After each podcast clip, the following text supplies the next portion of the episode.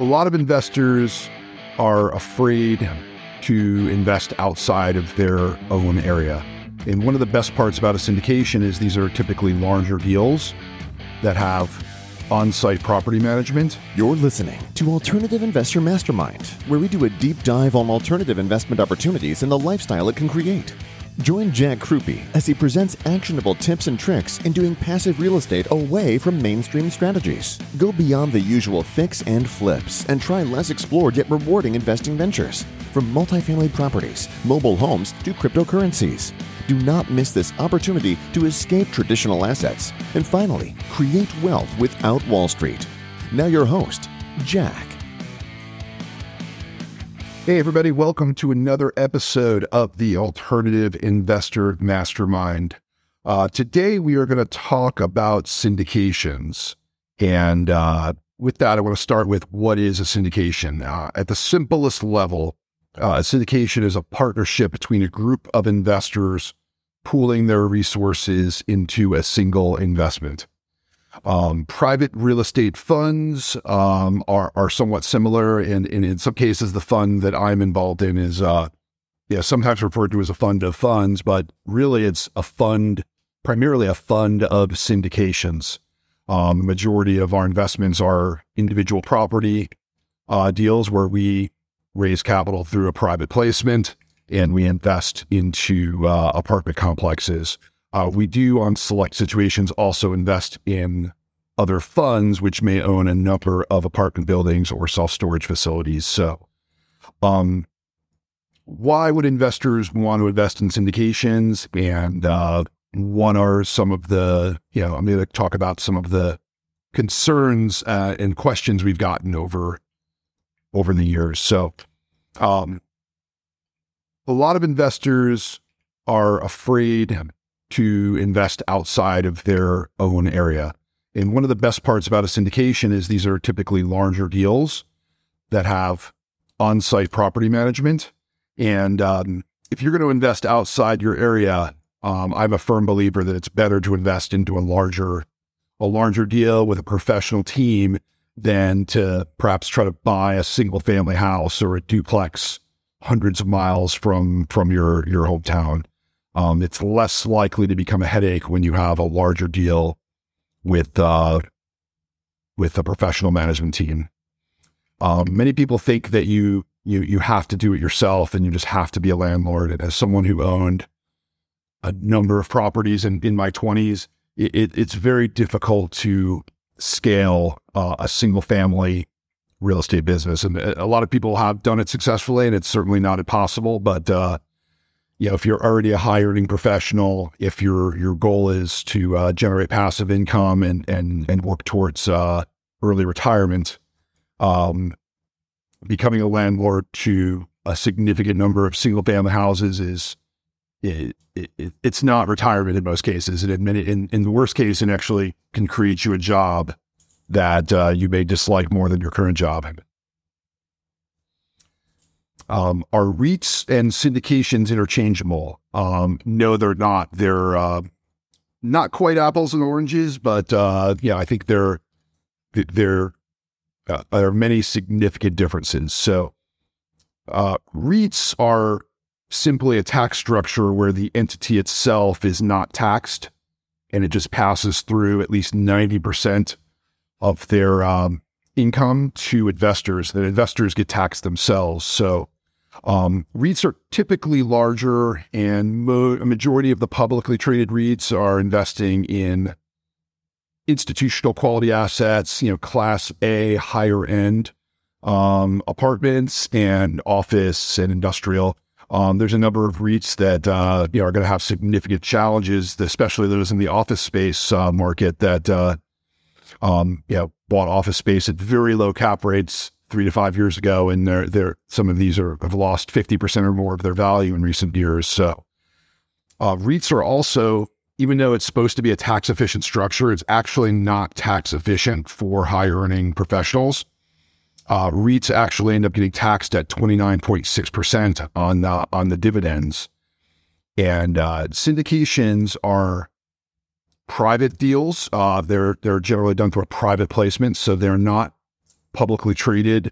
Uh, they do not have the liquidity. Uh, the one benefit of a publicly traded REIT is you can click a few buttons and you can sell if you want your money out.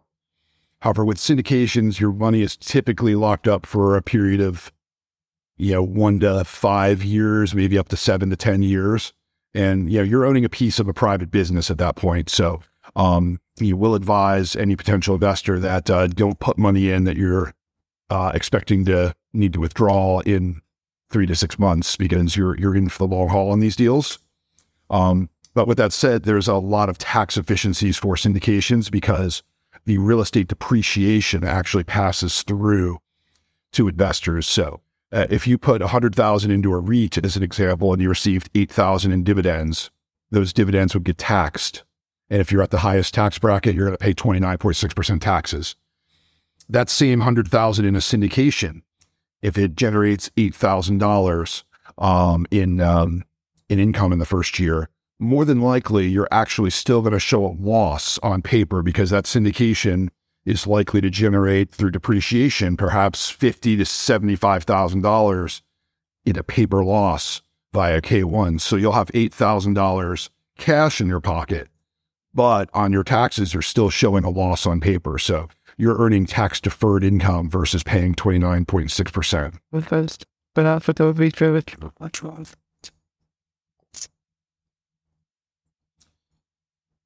received a lot of questions about how to get started and is it better to build up with smaller deals? And again, it goes back to what are your goals? Uh, if your goal is to generate passive income, um, slow down, get out of the corporate rat race, um, then starting in syndications is a better path to passive income. Owning a number of small rental properties is is rarely passive. When you're getting the phone calls yourself for repairs, when you're when you don't have the scale to have the attention of maintenance people, um, it, it's it becomes a job, and it's it's it's it's tough to be efficient. Um, you know, think about if you have two rental units and you need a plumber, how are you going to get their attention? You're probably going to call Roto-Rooter, and you're probably going to pay retail, and it can eat up your profits significantly when minor repairs have to go to sort of a retail um, invest, you know, retail type of uh, you know plumber or contractor. Whereas if you have a hundred unit building, you typically have a full time maintenance person on staff, and a majority of those small jobs will get taken care of without you as owner even really knowing about it or seeing a bill because your maintenance guy is is on payroll. So how do you know you're not going to get scammed? Um, been a lot of high profile uh, issues over the years, even, you know, as, as crazy as like a Bernie Madoff, who was the, you know, former chair of the S E C and, and was running the, the largest Ponzi scheme. And uh, the good news is with syndications is although they're not publicly traded, there is a fair amount of filings and regulations. Um, in order to do a private placement, uh, you do need to register uh, you know, a Form D with the S E C. Um, there's a significant amount of disclosures and uh, you know paperwork involved.